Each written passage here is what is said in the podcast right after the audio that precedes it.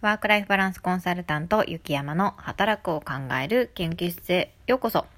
今日は楽観的に着想し、悲観的に準備し、楽観的に行動するということについてお話ししていきたいと思います。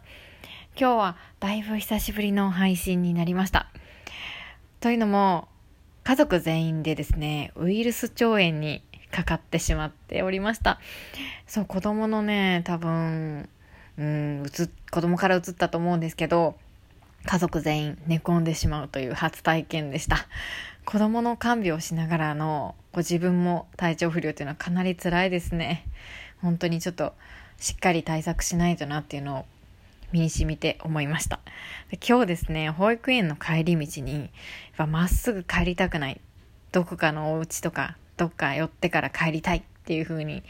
泣き叫ぶ息子ですね、息子とそれに付き合わされた娘も連れて一緒に図書館に行ってきました。で、図書館で、あの、まだちょっと体調が完全には治りきってない娘がですね、ちょっとすいません、汚い話になっちゃうんですけど、おむつにうんち大量にしちゃったんですね。で、私はもう久しぶりの保育園の登園お迎えで、で、おむつの予備をその日持ってってなかったんですね。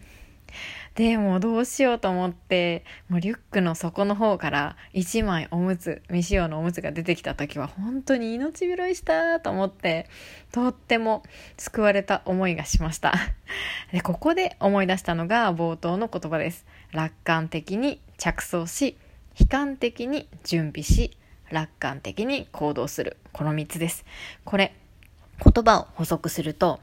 楽観的に着想するというのは未来に夢とか希望を持って良いゴールをイメージして構想すること。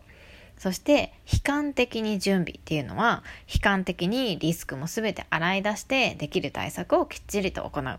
で、最後3つ目、楽観的に行動する。その最初の2つをした上で対策をした上でポジティブに前向きに日々を過ごす仕事をしたり学校に行ったりするということですね。この3つ